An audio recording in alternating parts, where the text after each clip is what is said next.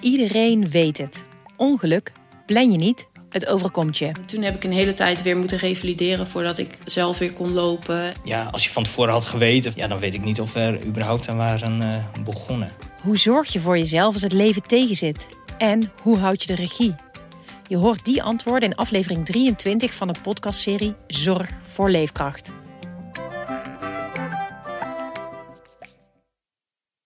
Helaas rust er bij veel bedrijven een taboe op het maken van fouten. Onze missie is om dat taboe te doorbreken. Hoi, mijn naam is Mark Peter en dit is Goed Fout, waarin we korte verhalen vertellen over fouten die zijn gemaakt door mensen zoals jij en ik. Deze maand maak je kennis met de fout van Dominique, die door haar eigen keiharde werken haar collega bijna aan een burn-out hielp. En ik had echt het gevoel van, jij begrijpt niet hoe hard ik heb gewerkt om dit soort aanvragen te krijgen. En je kan nu niet gaan zeggen dat het niet lukt.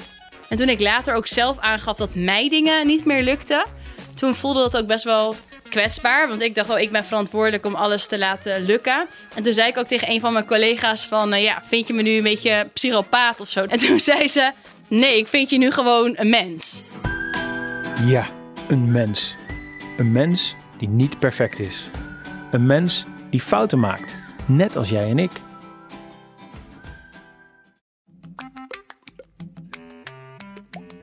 Iedereen weet het. Ongeluk plan je niet, het overkomt je. Toen heb ik een hele tijd weer moeten revalideren voordat ik zelf weer kon lopen. Ja, als je van tevoren had geweten, ja, dan weet ik niet of we er überhaupt aan waren uh, begonnen. Hoe zorg je voor jezelf als het leven tegenzit? En hoe houd je de regie? Je hoort die antwoorden in aflevering 23 van de podcastserie Zorg voor Leefkracht.